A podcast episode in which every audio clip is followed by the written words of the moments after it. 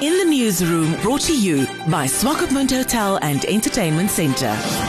Law and order is most crucial to the Namibian police as well as the Windhoek City Police. Namibian police officers would every now and then go to street vendors who allegedly disrupted traffic at different shopping malls, especially at the Stop and Shop area in Okuryangava in the capital. The patrol would include members of the Windhoek City Police, the Namibian Police, correctional and custom officers. Some illegal immigrants who could not show their passports and valid work permits were arrested. The head of Windhoek City Police, Abraham Kanime, speaks to In the Newsroom about such operations and why they are important. It's quite simple, just an issue of law, law and order. We fully understand the predicament as far as the economic situation is.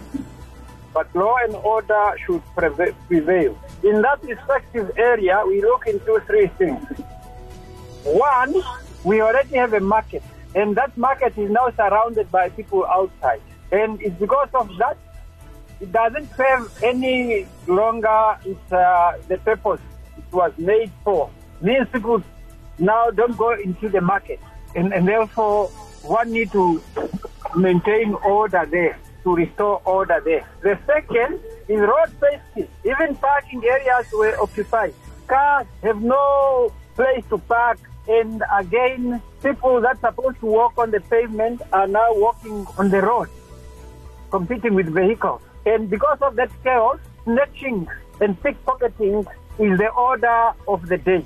Then the last is the issue of hygiene. Is the issue of hygiene. We have cholera that can uh, easily come there. Of recent, we have um, hepatitis A, and now we are also talking about another disease. It's an issue of hygiene that we also need to make sure that uh, order is prevailed and our order is restored, ensure health of the public as well as uh, the safety both road and uh, crime related uh, safety. So those that are thinking that they are being disturbed, rule of law, order, public safety need also to be resource or need to prevail.